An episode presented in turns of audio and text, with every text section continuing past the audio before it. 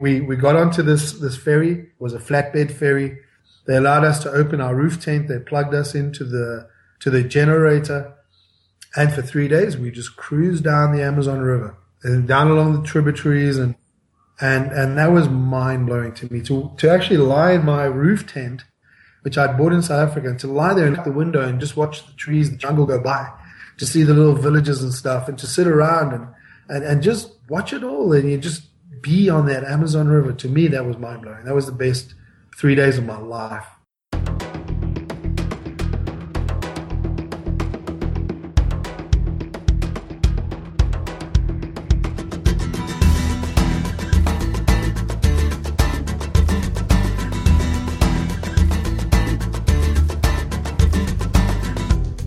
This is the Adventure Sports Podcast brought to you by 180 TAC. Get out there and have some fun. Episode 183 Overlanding Full Time as a Family of Four with Louisa and Graham Bell.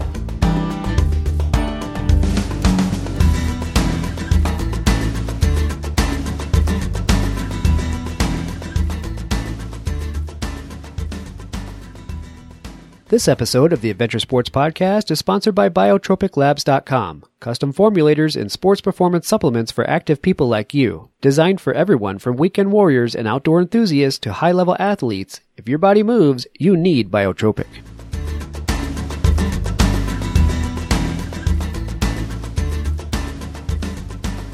Just a quick word of warning to the parents out there. Normally we keep this show clean, and this episode is, but there is some mild adult content brought up in this episode. So I just wanted to give you a heads up in case you haven't had that conversation with your little one. You might want to preview the episode before letting them listen to it.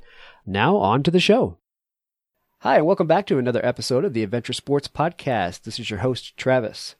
Louisa and Graham Bell toured the African continent with their kids, Keelan and Jessica, a few years ago. When they got back to their home in South Africa, it didn't take long for the family to realize that they needed to explore more. So they put everything on hold, purchased a Land Rover Defender 130, and outfitted it as an overlander so they could travel and live out of it full time. Now that they've been around Africa a couple times and all the way up to Alaska, I finally caught up with the Bells in Baja, Mexico, where they're relaxing a bit while doing some house sitting. Hey, Travis, how you doing? Hi, Travis. Doing great, thanks. So we caught up with you in Mexico. We were just talking about the heat down there, but it's got to be kind of nice to get off the road for a little bit. Yeah, it is. Um, you know, when you're on the road, you get into a routine and you get used to it. And then, you know, we live in a tent, in a roof tent, all four of us. And, uh, you know, you, you get used to that. But, uh, when you get back in a house, you kind of go, Hey, look at this indoor plumbing. Uh, hey, look, I can have my own personal space. I can make toast, uh, or or just boil a kettle with me, like without um, without having to take everything out the side of the Land Rover first. So it, the convenience is wonderful, but at the same time, it gets super boring super quick. Yeah. Uh, Well, that's so. Let's talk about the conveniences. I mean, in my intro, I, I mentioned that you guys decided to do a little bit of touring around Africa, and you had just planned to set out for a little while and go back. And once you realized you were back, obviously you got back to your conveniences, but you guys as a family, if I understand it right, just kind of realized altogether that what you were really doing out living uh, on the road uh, as overlanders was really where you wanted to be. So you chose to leave the conveniences and go back out. So tell me how that all came about um, and how you really launched into this major expedition that you're on now. Well, you know, we we ran our own business uh, back in South Africa. We had a wonderful home and uh, a rented home we've never owned, and um, uh, we we were burning the candle at both ends. You know, like everyone does. We thought we needed all the fancy stuff and the Volvos and the extra TVs and the three PlayStations and the and the list goes on. And um, you know, you'd get in the Land Rover and you'd hit the road and you'd, you'd you'd point it off at Mozambique or Malawi or wherever, and you didn't have all that stuff that cramming in your mind. You had the road, you had the Land Rover, and you had your, your family chatting and laughing and singing to Baba Baran. Um, and that, that really was just the, there was such clarity in that, the, the, the peace of mind of, of having massive responsibility of, you know, traveling with your family overland, but at the same time being liberated from all of the crap that, that ties you down to a, um, you know, uh, the modern wage slave kind of lifestyle. Uh, for me, that that was really it. Just when we came back, we drove from in 2010. We drove up to Tanzania from Cape Town up to Dar es Salaam and then back down again. It was about six months trying to run the business at the same time. But it it, uh, it was difficult because we were trying to run the business. We got back home and it was oh great, we're back home and look at this as a supermarket and and we could go and buy clothing and, and do all that stuff that for six months we weren't able to do up in Africa. Um, well, we were still in Africa, but I think you know what I mean. Uh, but then getting back in, you get into this routine, and then man, it doesn't take long. It took two, three, two, three days, and we were missing the road. Um, I think it's the freedom of it that you know when you're on the road, you still have the responsibility as a parent, you know, but it's that where you can just go, well, to hell with it. I'm switching off my phone. I don't need to access the internet. I can literally be in the middle of nowhere and I don't give a damn what, you know, I don't care if anyone needs to get hold of me. It's that freedom to say, I'm going.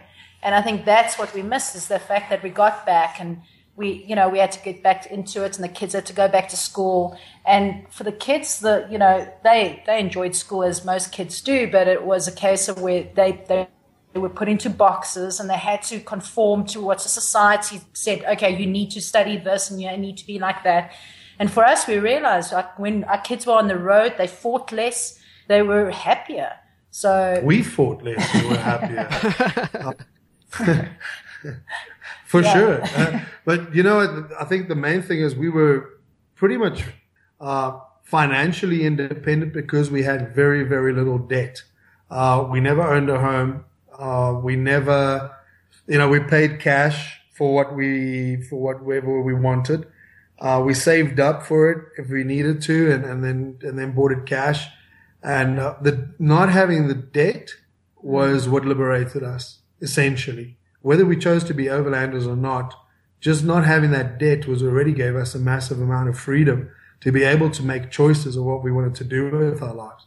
And um, I mean, we used to have massive amounts of debt. I had a company that failed, and it took me three years of working every day uh, to finally pay off that debt and get ourselves free and clear. But once we were free and clear, the option was ours. The world was our oyster.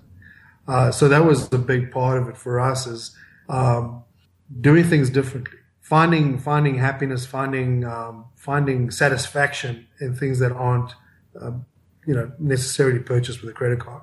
Yeah, and what an excellent education for your kids to to give them that uh, lesson early on in life. It's such a hard thing to teach, and I think many parents grapple with that. You know, people that have been into debt, you know, issues themselves. How do you relay that information to your children? You know, normally they just don't want to hear it, but you guys have found a way to to get them out there and experience life debt free. And now that they see what they can actually do with that and have that decision to make uh, in the first place is probably uh, going to be a huge benefit.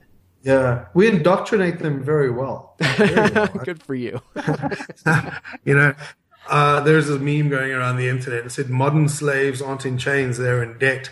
So we'll discuss something like that with our kids. I mean, I remember going to school and, and you know, you'd be taught history and geography and science and economics, but you weren't taught how to open a bank account, how to manage your money, uh, how to not get into debt, how to this, that, and the other.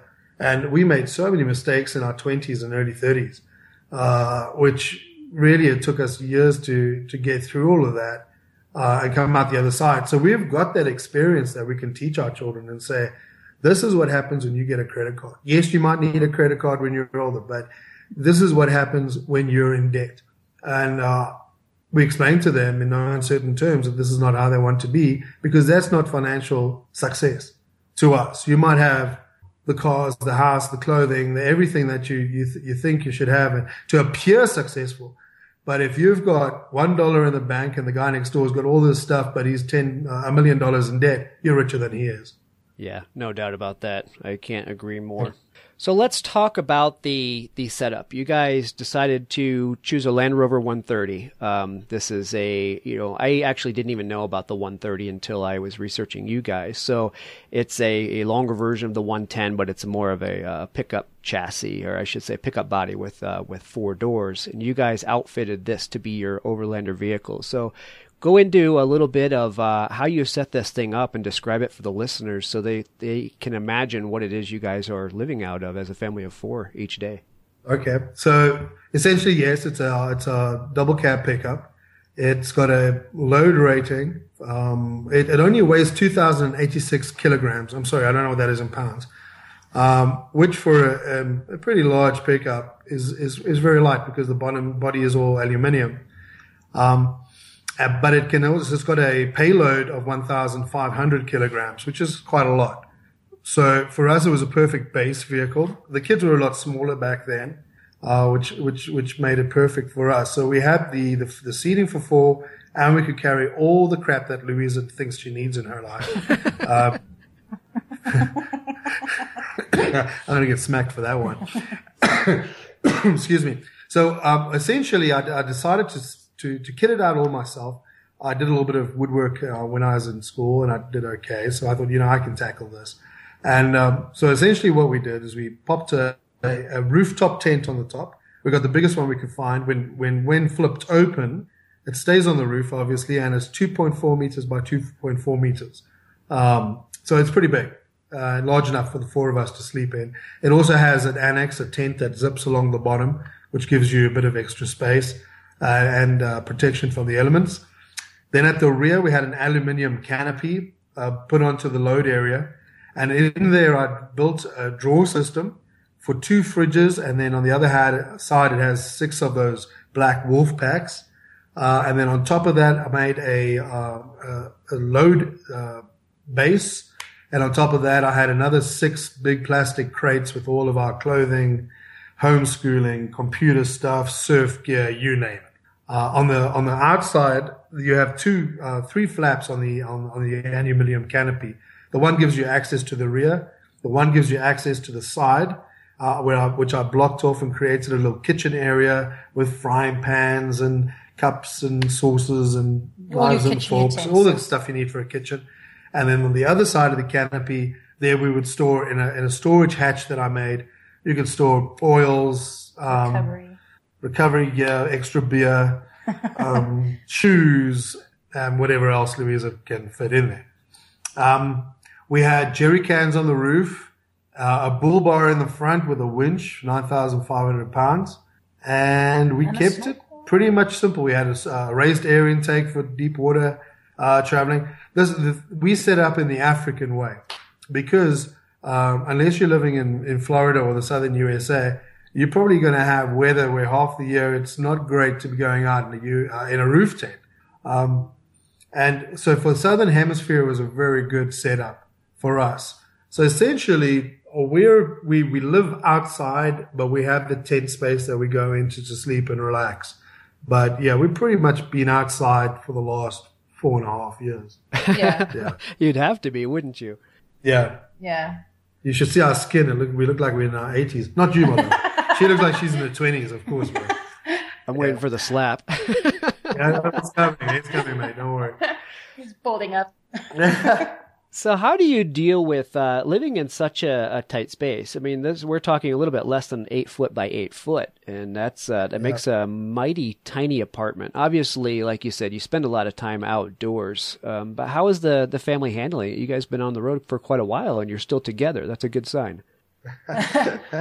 Well, Graham and I, um, you know, we had our own business, so we've been working together with each other for about ten years. So we were pretty, you know, with 20, with each other almost 24 hours a day before that anyway. Sitting next to each other. Yeah. So, and then, you know, the kids were pretty small then and, you know, it wasn't an issue. Now my son's, he's actually turning 17 next week and my daughter's 11. So obviously there's that element where, you know, he's at that time, the teenage years. Um, so that does get difficult because of the close proximity that he's with when he's sitting next to his sister.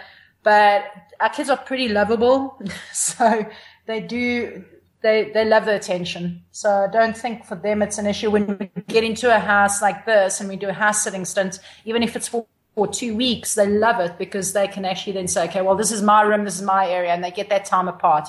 But once they're in the Land Rover, they're best of buddies again because they realize there's no one else on the road. You know, the only kids that they meet are the people that we, you know, friends that we make, uh, that we find along the way or, you know, at campsites that we go to. So they realize that they have to be friends with each other. They don't have much of a choice. We've become like an old age, not old age, what's the word? Like a, like a, a historic nomadic family where we're completely dependent almost on each other. Right. Everyone's got their own role within the family. Um, we, we're, you know, we're a unit. We're a tight unit. Sometimes we're not so tight. you know, I mean, th- that's the problem with being so close to someone for such a long time. Eventually you get used to it and you, you don't even think about it anymore. Uh, for some people, I, I, can imagine it could be very difficult. We, we, we know like a woman in South Africa before we left, uh, and she said to me, you're going to be going for so long with your children. I said, yeah. And she goes, I can't imagine spending a day with my child that close. Never mind. and then she blushed and she felt terrible for saying it. Uh, but I think for a lot of people, it's like, you know, I'm really happy when my kid goes to sleep at night. I love them so much, but they're much better when they when they're sleeping. Um, so yeah, there's a lot of personality. Obviously, there's a lot of you know to and fro, and and people who see us in our natural environment tend to think we're a little bit crazy, but we depend on each other. We rely on each other, and we're a tight unit.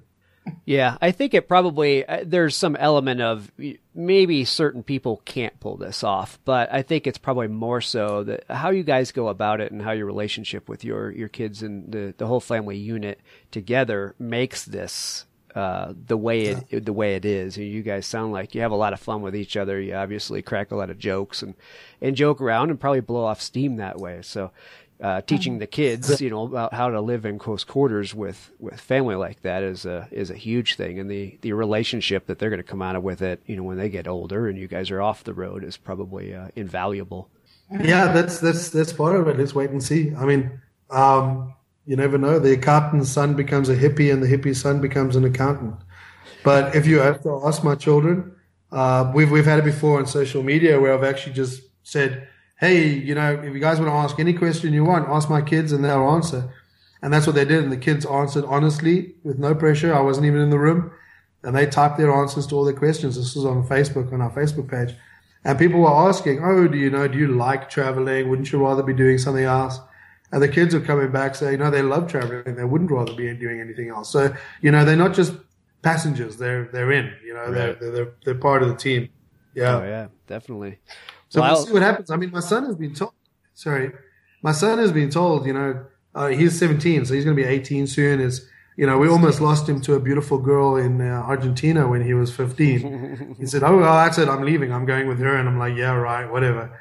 But you know, it's his choice when he gets older. If he wants to stay with us, then he's got to you know help out a bit more. He's got to be more active with with the hard work, um, with the the mechanical work or working around the camp. He, he can't be a little kid anymore.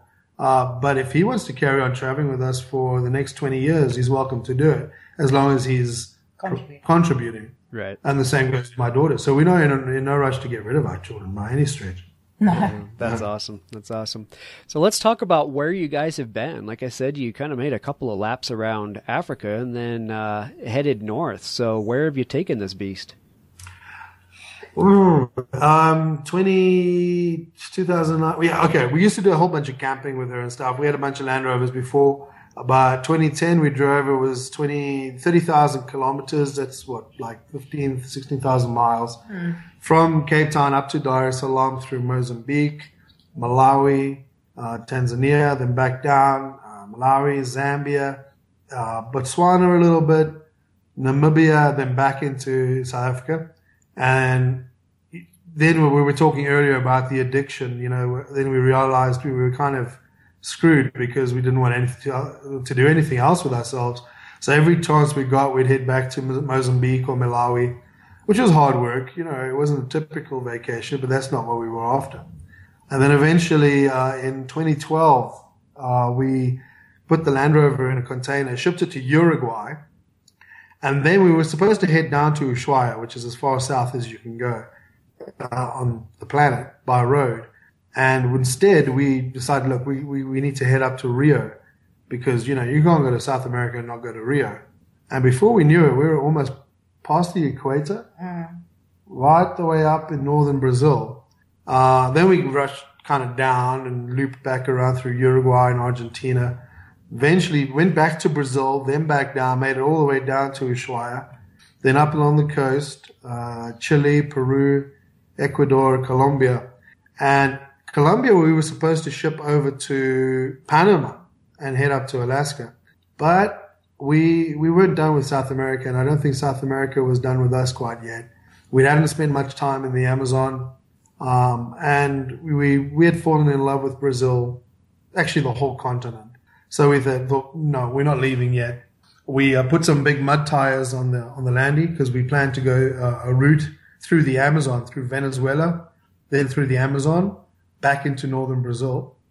Uh, and we did that. We went Venezuela, back into northern Brazil, then cut across to British Guyana, Suriname, French Guyana, then across from French Guyana into Brazil, took a ferry for three days with the Land Rover on the on the Amazon River to Belém, and then eventually landed up where we'd left off the last time we had been in northern Brazil. So essentially, we circumnavigated the entire South American continent, and this took us just over two years, mm. or just under two years. Under two years. Yeah. Okay.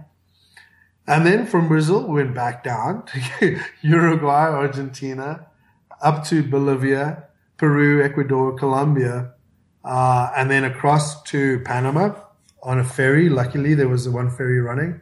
And then through every single country in Central America except for El Salvador, Mexico, into the US, uh, and wow, the US is amazing.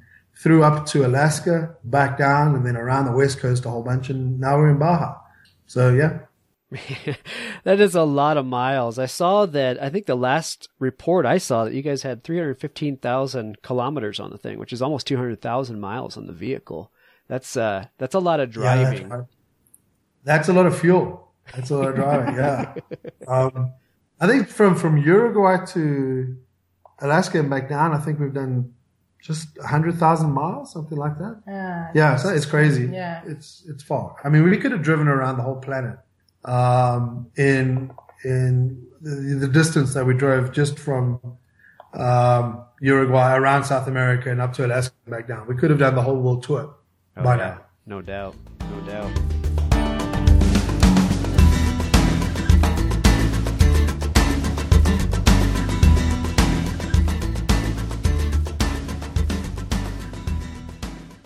Biotropic is a biological sports performance booster supplement created by Craig Dinkel, an Olympic trials athlete, to help him train at higher levels more efficiently in order to gain a competitive edge. All natural and safe, Biotropic packs your body with the highest grade quality of the B Suite vitamins, offers blood support, higher oxygen carrying capabilities, an ATP booster, and vasodilation, which delivers more healthy blood content to hardworking muscles.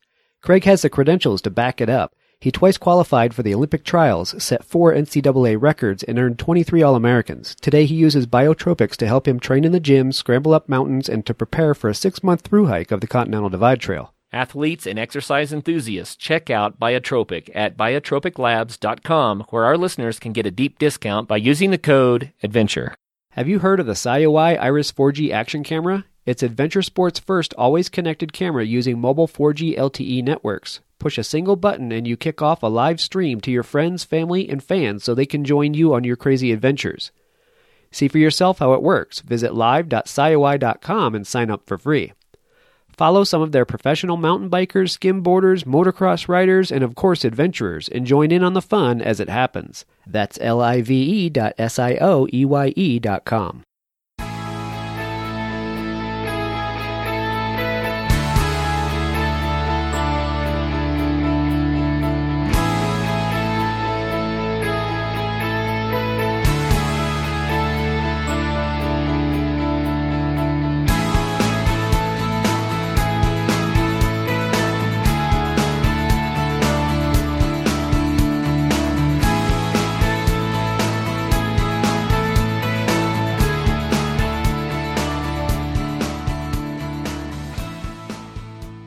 Well, what would you say, Louisa, is the most surprising thing that you've learned being on the road and living like this that you never would have expected?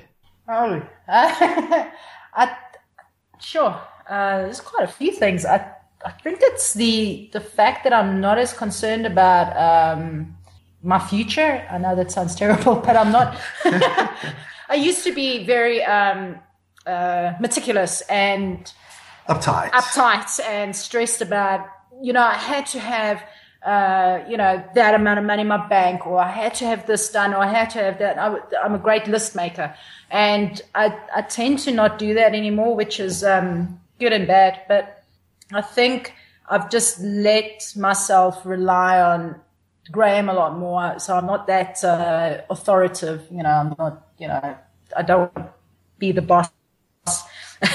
Right. And uh, I think it's just you know I, I rely on other people a lot more now as well, which I think I, I think as a person you grow a lot more on the road, and you just learn to let go of a lot of things that you had issues with before. So I think it's a it's a it's a good lesson for people to realize that people are good people. There are fantastic people out there, and you don't really have to. Um, you know, worry about getting on the road and about your kids or about food or the petrol money or whatever. You know, we've been broke on several occasions and we've always managed to make it work, which, you know, for me was the, my biggest fear was, you know, running out of money. You know, this is the thing. We both uh, grew up in apartheid South Africa, and we both had um, middle class, working class upbringings. Um, both children of divorces, and both of us have seen some pretty hard times uh, where you know there's very little opportunity. So for us to be broke isn't as big a deal as it is for many people because we know we've got potential and we know that we'll we'll be okay. And also, I mean, things like breaking down in in Peru at sixteen thousand feet, and you're in the middle of nowhere, and the sun's setting, and there's ice all over, and you're thinking, "Oh my God, this could be potentially deadly." You know, once you've been through that, I think it gives life a bit more perspective. And I think I've seen Louisa change. Is where yeah, she was she was the boss, man. She was back home. That was it. She would give me my list every morning, and I'd have to jump and run. And she was a nightmare, but she was a wonderful nightmare, and she was great.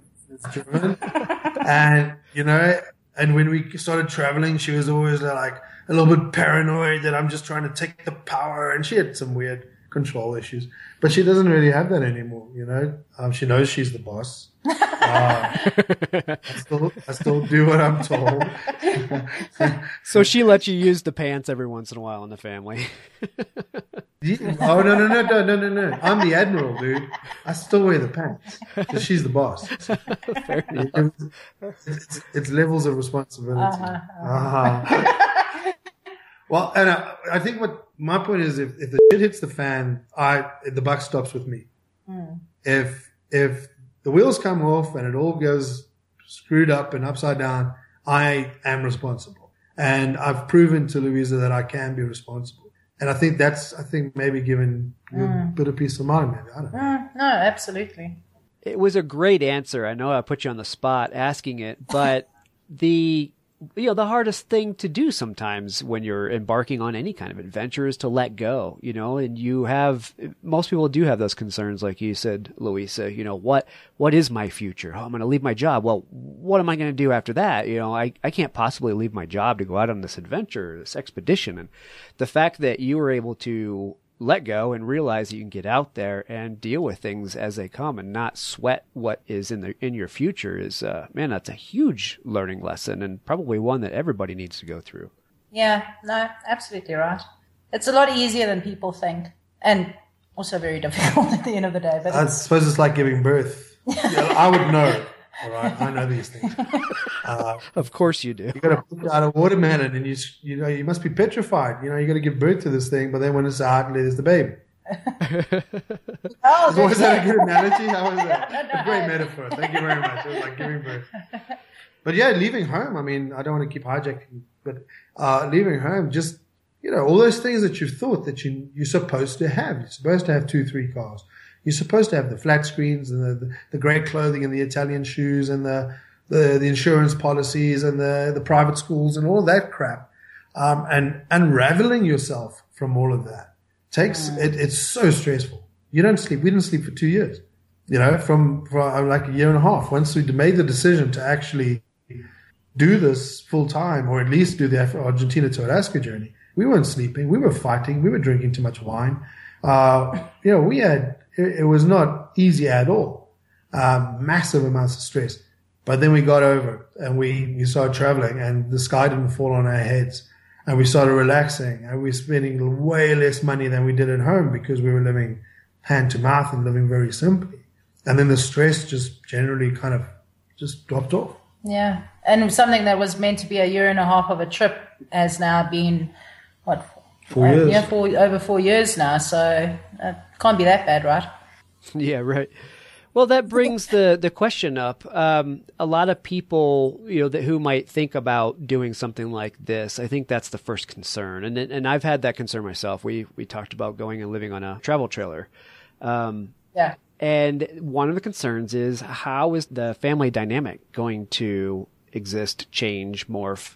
Um, I like you said, or like Graeme said, there's some point where it finally set in, but you, it took you guys a while to get to that point. So, what would be some advice for people who wanted to uh, to do something like this with their family? What what's some advice that uh, might help them over that hump and get them through it? Well, first start small. Uh, don't don't you know don't don't sell the ranch. Don't don't go jump into a you know uh, a decision like oh let's get a motorhome and drive around America or something. Start small, man. Yeah, you know get a little pickup or whatever. Throw a tent on the top or even just ground tents. Go off for a weekend. Keep it simple. Don't buy all the gear. Keep it simple. Go out. Check the weather. Have fun. Don't try and overdo it the first time out have a good time, come back. Did I enjoy that? Yeah, that was all right.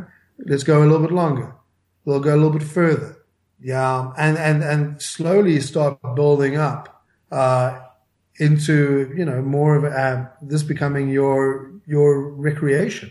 Uh, and once and if the whole family enjoys it and everyone's you know uh, getting along and and and you've got your systems in place, then you can start investing money in it and investing more time in it.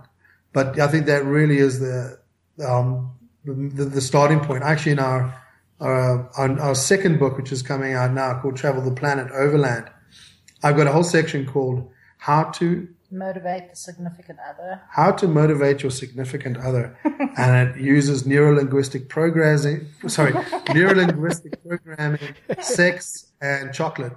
Um, Interesting. I'll have to pick that one. Yes. Dude, you know, I'm- this is solid advice, man. You know, uh, guys, it's usually the guys. The guys want to get out and go and do the exploring and stuff. Women are nest builders. I don't want to sound like a chauvinist, but this, this is a generalization. It's a stereotype. Um, and so many times on our travels, it was never the woman that came to us and said, man, if only I could get my husband to go camping more, you know, uh, it's always the other way around. so, uh, we saw, you know, this is what you got to do is you got to make sure your spouse is happy. Be it male or female. If this is what you want to do, if you want to go out travel, you want to go climb, you want to go surf, you want to do whatever, you're a family, you've got kids to worry about. You know, it's give and take. Uh, but you, you've got to, you know, help your significant other get into it and start enjoying it and not expecting them to go from zero to a hundred straight away. Yeah, that's probably the best way to ruin that whole situation. Just jump in and and see what happens. Yeah. And most most people aren't Yeah. going to swim at that point. They're going to give up. That's right. It's like, yeah, we're going to the desert for two weeks and uh, you can't bring your hairdryer. And, you know, dude, you'll come back, you'll never go camping again. You only lost two weeks. You will lost three days. She'll be throwing sand on the meat, on the fire. And yeah, There's sabotage involved, is what you're saying. absolutely. Absolutely. So yeah, my advice would be take it easy and, and, and really as grow as a family, get the kids started as young as possible and, Yeah. and marry right. Oh, dude. Marry right. That's like the easiest thing, right? yeah, but you don't know when you get married. Now you go Women camping. change, you go camping as on your they say, honeymoon. right? Yeah, yeah. Women yeah. change after they got the ring on. Yeah, right? there we go. Alright. Oh, we could have a whole some- another episode on that. maybe, maybe we should actually, but let's. Uh, I digress. Relationship advice from the bells. Graeme, you and I will talk later on. Okay. I got you, man. Don't worry about it. All right, all right. Okay, so moving on, let's talk about the books. Um, two things. Uh, obviously, the one question people have is how do you do it? All right, you guys weren't independently wealthy when you set out. You had a little bit of money to start out with, but obviously you need to find a way to to work on the road and and bring in income. So, um, I'm presume that the books are are a piece of that. So let's dig into them a little bit. Tell me about the first book and how people can get it. All right, excellent. The first book's called "We Will Be Free." It's basically it's a declaration of independence. Um, it was it's all those questions that everyone asks. How, how did you decide? What is the story? When um, you know where have you been? What about the children? What about education? And and tell us about your stories and experiences and breakdowns. It's all of that. So that it starts off basically uh, in 2009 when when Louise's dad was um, st- still with us, and he was a major influence in our life in our lives, and and he kind of passed away suddenly, and all he wanted to do was travel and and Louisa and I had always had that wanderlust. Um, and so yeah, it's it's it's how we, we we started becoming overlanders and how we went through the transition from normal corporate professionals to dirty, scrungy, um, broke ass overlanders. Um, and it's also the experiences that we have along the way. The you know, remember we grew up in isolated apartheid South Africa our cultural experiences were limited to, you know, what was around us and American TV shows, you know, maybe the odd British TV show. And, you know, we weren't, we didn't have this world experience. I mean, I traveled a bit when I was a kid, but I didn't do very well. And Louisa traveled a bit when she was young, but, you know, it, we, we, we met when we were very young and we shacked up and started this life. And, and we immediately got into what we thought we were supposed to do, which was building the, the the nest, you know, getting the house and the toys and all that stuff together. Uh, so so we will be free is basically how we broke out of that. The, the, the psychology behind it as well, the philosophy of you know, I you only live once. What are you going to do with this one life that you have? There's one life on this planet. What are you going to do with it? Um, and for me, I, I, didn't really ever have a choice. I was miserable because I knew before I, I was traveling like this, I knew that my life was pretty much I was a father and I, you know, we had a business and there was meaning to my life, but it wasn't, wasn't what I'd imagined my life could be and should be. And if I was lying in the grave one day, um, still thinking, hopefully, because you, you know, how, you know, um, what would I say? What, how would, I, would my life have been like? And, uh, and also for our children, how do we raise them? Do we allow them to become wage slaves? Uh, it's it's so this is what the book is all about. So it covers the philosophy, the psychology, and the travel around Africa, around South America, uh, the circumnavigation, and stops in Ecuador. Yes. Last year. Yes. It, yeah, that's where that ends, and it was before we we set off to get on the the ferry up to Panama. And the book's been doing pretty well. I mean, I've had some really good reviews. I, I, I think I've had one one bad review, and that was by uh, some woman that read the Mills and Boons novels. So yeah, there you go. There was sex in the book, man. I just don't think there was enough sex. Uh, you live in a tent with two kids. Uh, There's not much of that. You know what? That's one thing I can say. Uh, for families who think about traveling and stuff, you got to have that special little tent for date night. Um, yeah, but anyway, so, so that, anyway. hey, I said, but anyway. Yeah. But anyway, moving on. Uh, so the book's been doing really well. We're getting it's. I, I, like to call it a little bit of a cult classic because we're completely self-published, self-financed, self-marketed. Uh, so the people who are, are reading it and, and, hearing about it, a lot of it's word word of mouth. And what's very interesting to me is that the the like we we track our sales on Amazon of like Kindle or whatever, and every single month the sales are increasing. It's it's not dipping, and if anything, it's it's getting higher and higher and higher um, as word spreads. And that's that's how I want it to be. I want it to be the kind of book that somebody finished reading, reading and and it's honest and it's and it's inspiring, and they go, "Hey, man, you got to read this," and, and they share it out. And that's really where it's kind of going. Well, that's great. I mean, the the book sounds like it's pure inspiration, and that's our goal in the show to is to inspire people to to get out there and do something great. So, you guys uh, also ran a Kickstarter campaign for your second book, and your second book um, what is it called? Travel the Planet Overland, and you guys did very well with your Kickstarter campaign. And as I understand it, you're in the process of editing that and getting it out now. So tell me a little bit about that. Yeah, so the Kickstarter, yes, it was fantastic, and we had a great amount of um, uh, backing on that, which was, uh, you know, it's pretty good.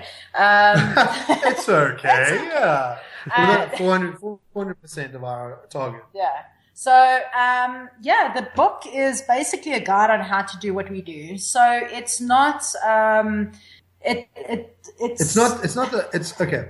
It's not the Overlanders Bible. You know, mm. there's the Overlanders ha- Handbook, was written by Chris Scott. There's other guys who are very uh, textbook in their yes. approach to giving advice for overlanding and how to prepare vehicles and stuff. I'd like to talk about using sex and um, uh, chocolates to, you know, uh, in, no, what's the word? and propaganda to indoctrinate your spouse, you know. So it's it gives you a lot of the factual stuff, but at the same time, I think it's a bit more of a fun read.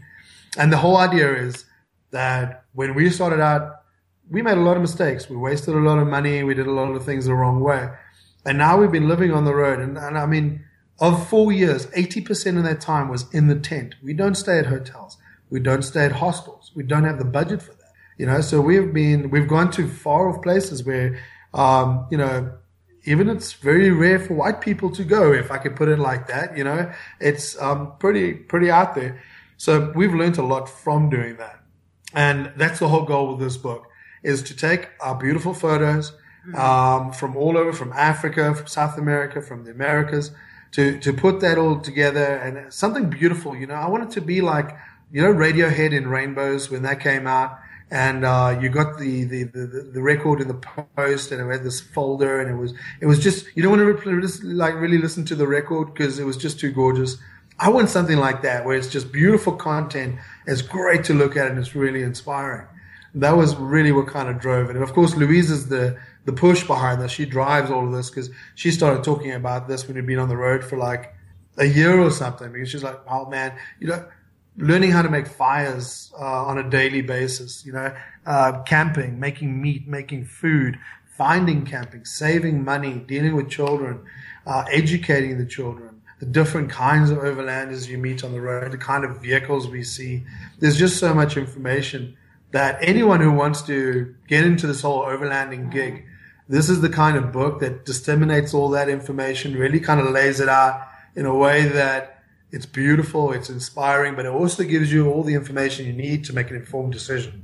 Yeah, it looks like you guys have done that. I mean, just looking at your Instagram account, you have uh, amazing pictures and talk about inspiration. I mean, if that's not enough to uh, to get you to go buy the book, I don't know what is because you guys are you have a way of capturing what you're doing out there and uh, and truly inspiring people to uh, to maybe get out there and, and try something similar. Nothing says you have to pack up a Land Rover 130 and, and dump it all and go live on the road permanently, but maybe maybe try a little taste of it, like you said, dip your toe in the water.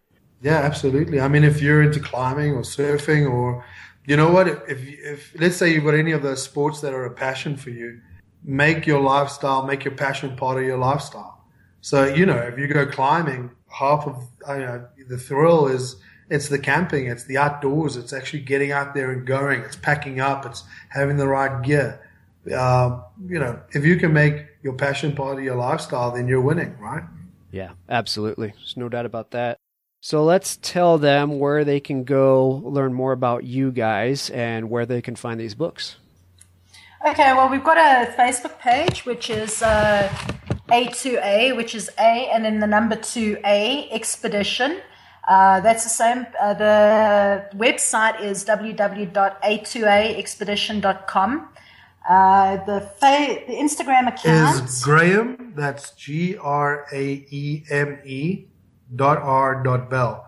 And uh, I've only had it running for about a year or so, and I've already got quite a few thousand likes. So I'm pretty excited about that. Right. Um, and what else is there? Twitter we don't really use because it's just with our lifestyles being off, you know, offline so often. It's not.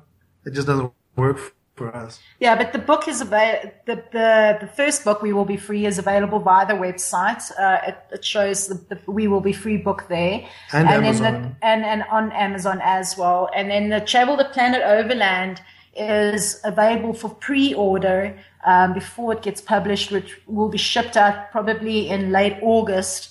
Um, uh, and that can also be purchased via um, the website. Uh, that link will be going up later today. Today, Yeah. okay.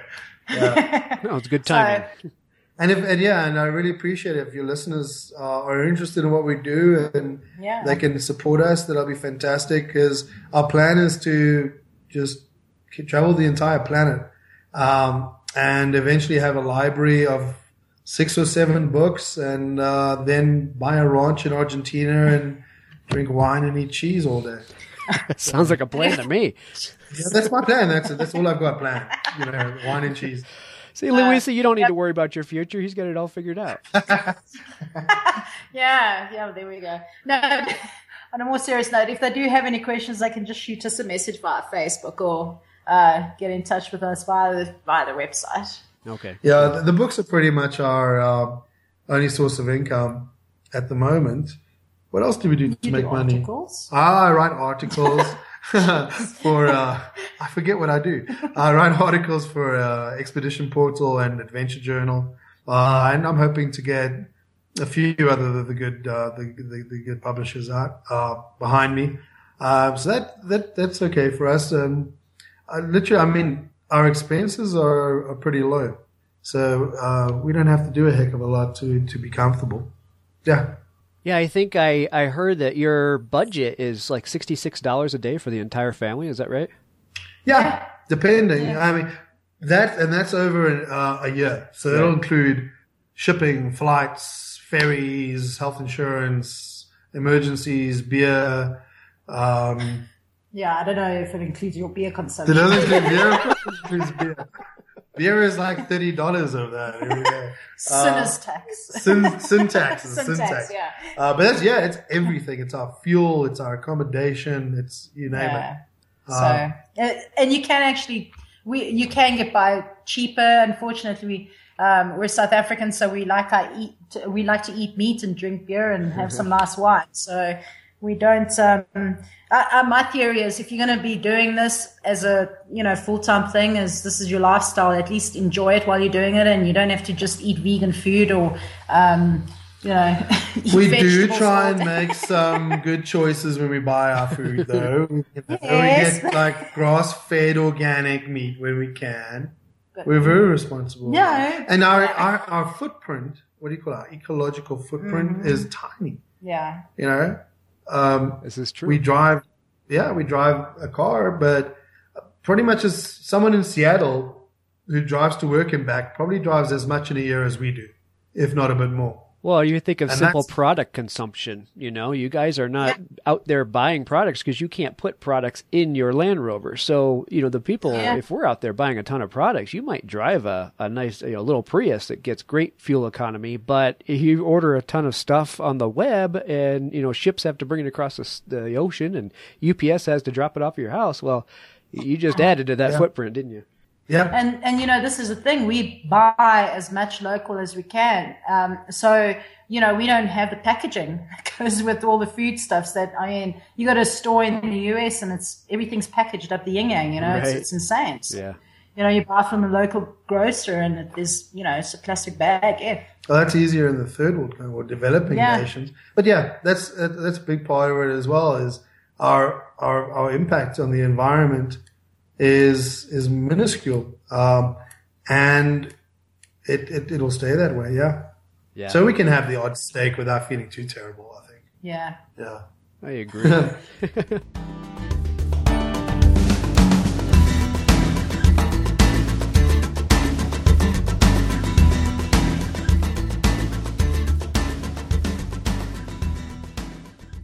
Bentgate Mountaineering, located in Golden, Colorado, has been outfitting backcountry travelers for more than 20 years.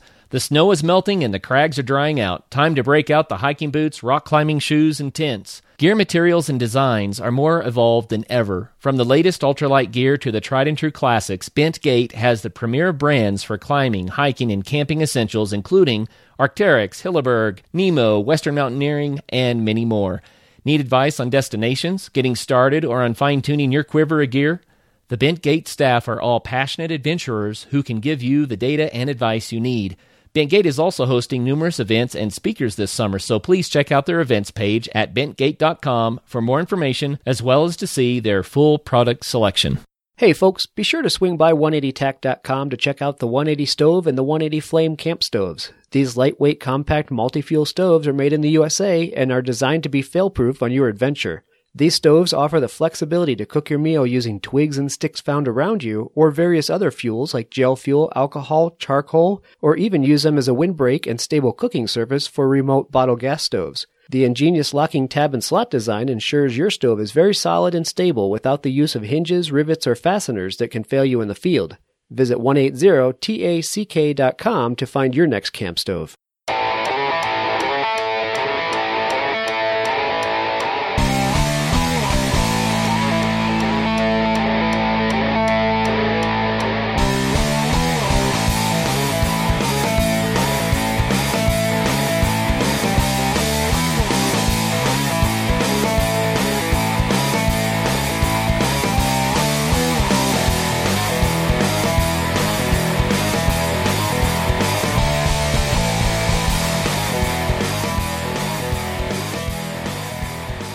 All right, so how about uh, a little fun with some stories? So, all these years that you guys have been doing this, there must be some fun stories about something that was truly one of the best experiences you had, and then maybe a story about the time when things didn't go right.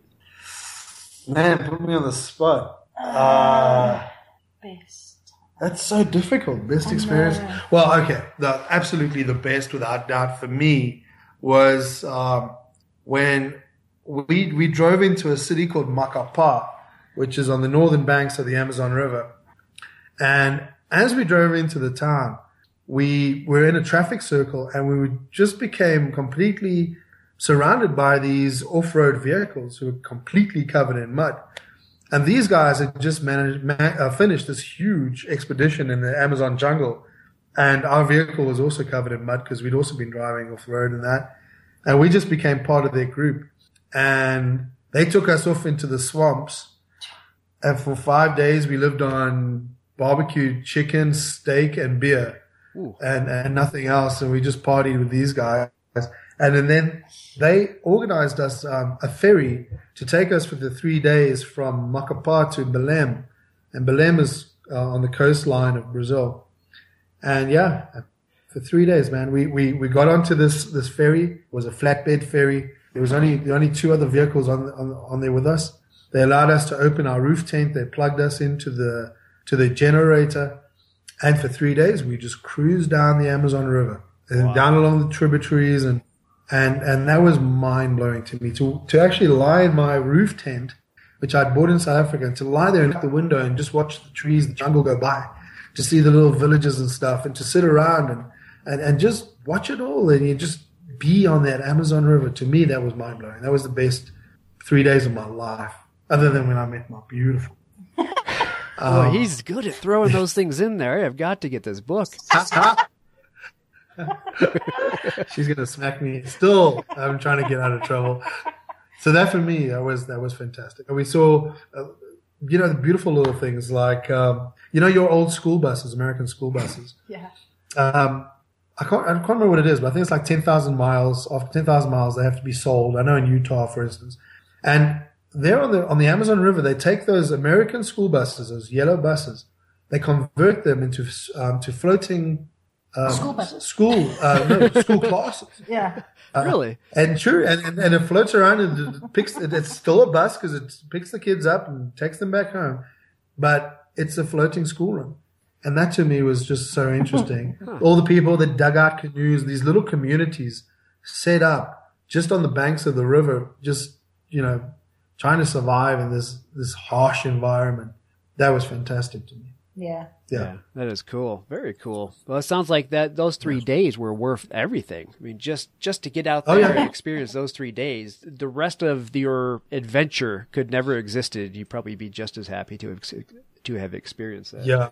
And the fact that we drove there with our kids on our own, unsupported, on our own, no convoy, no nothing, um, that, that was pretty incredible. You know, it's humbling, you know, a lot of people might get a big head and get all egotistical and think they're pretty amazing. But it's really kind of humbling to be in a place like that. And, uh, yeah, it, it and, and it puts life in perspective. So that changed my life. Those three days on that river changed my life. Yeah, I'm sure. Yeah. So how about a time when things went sideways on you? So we were in this little camp in Ecuador, and uh, the one morning I woke up and I, you know, I was doing some freelance work uh, for the, my the people that I sold the business to, and I checked my emails and I had noticed that all our money had been uh, taken out of our business bank account, and uh, I thought it was you know, someone had taken it was fraud. theft or fraud, you know, and I was like, I screamed, oh my god, they've taken all our money and everything. Oh, okay, we'll phone the bank, sort it out. It turned out my uh, awesome accountant screwed up a few years ago, and he never corrected the mistake. And uh, our receiver of revenue, which is your IRS, uh, took all our money. oh no! As your oh. biggest biggest fears came true. Exactly. All. All of our money. money. We literally had a couple of grand in each of our accounts. When I say grand, I don't mean dollars. I mean South African rand. Um, we had yeah. our share account, which yeah, had a lot of money in it. Yeah. But yeah, essentially, we, they cleaned us out. Like took everything. Boom.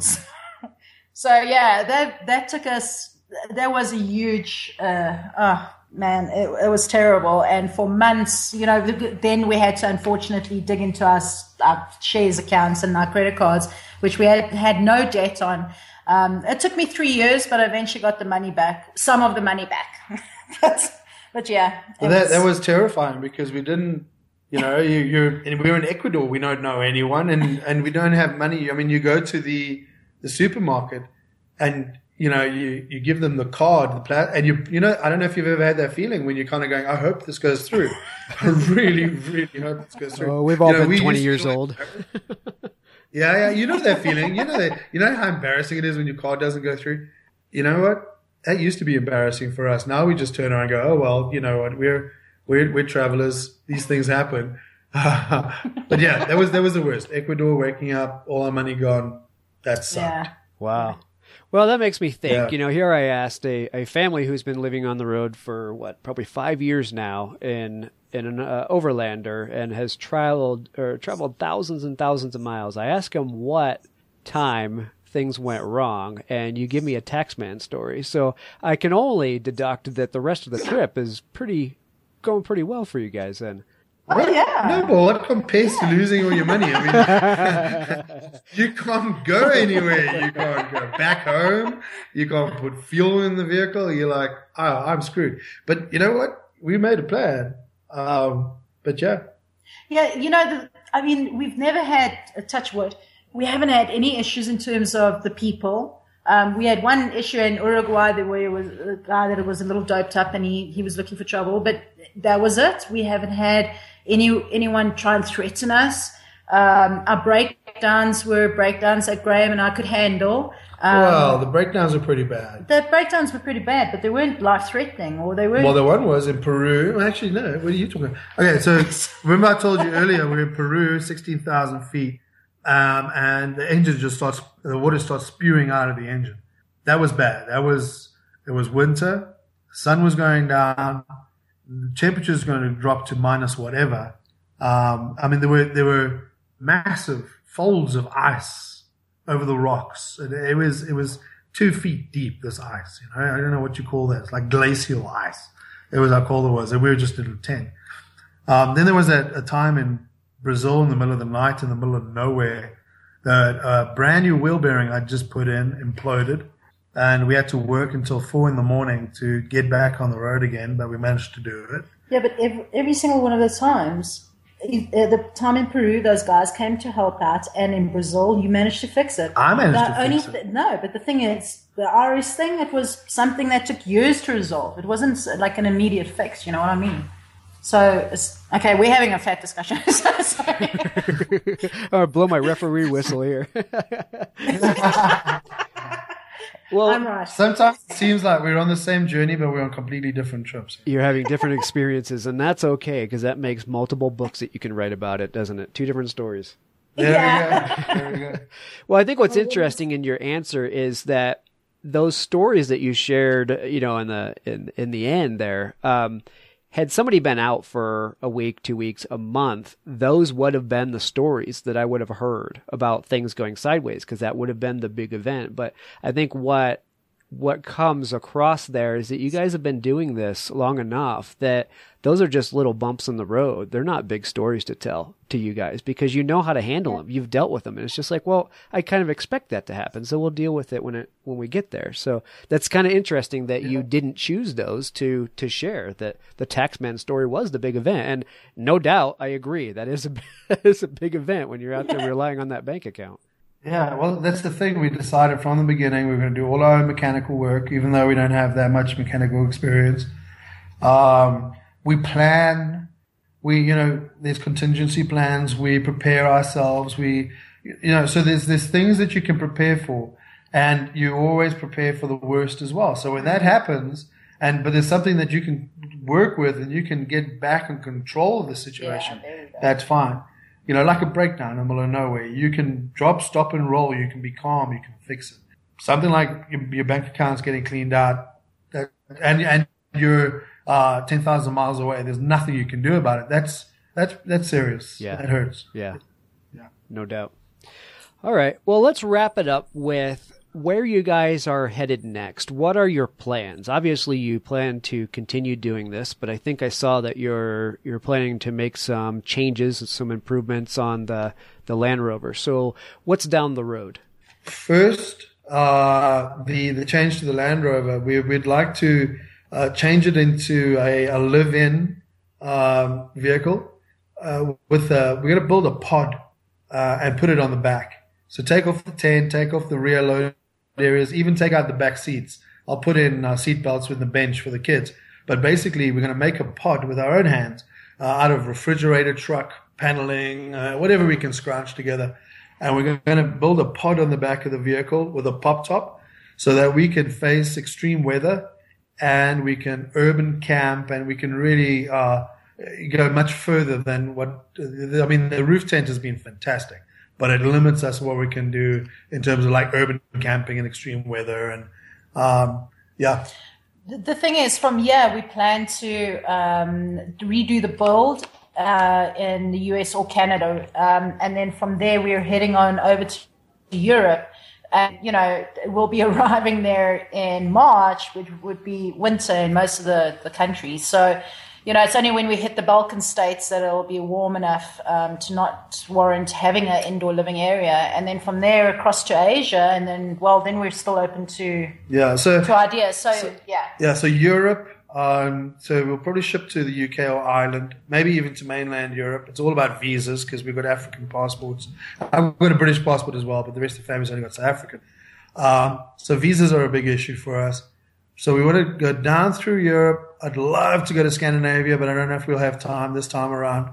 Go through Turkey, Iran, uh, Pakistan, or up around the Stans. I'd love to go to northern Afghanistan if we can uh, through India, Nepal, down into Burma, Laos, Thailand, that whole thing. Um, and that's yeah, that's the next stage, which will probably be a year, year and a half too, for us to get from Europe to Southeast Asia. Uh, that's too cool. I can't wait to follow you guys and, and watch you on your journey and uh, and be inspired by what it is you guys are doing. So I hope you uh, I hope you keep it up indefinitely and uh, and keep writing books, keep putting stuff out there to inspire the rest of us to do it. Cool. I've really enjoyed talking with you, Travis, as well. So I mean, we can do this again if we're in uh, Turkmenistan and we've got Wi-Fi. Uh, it'd be great to give you a live from the field report.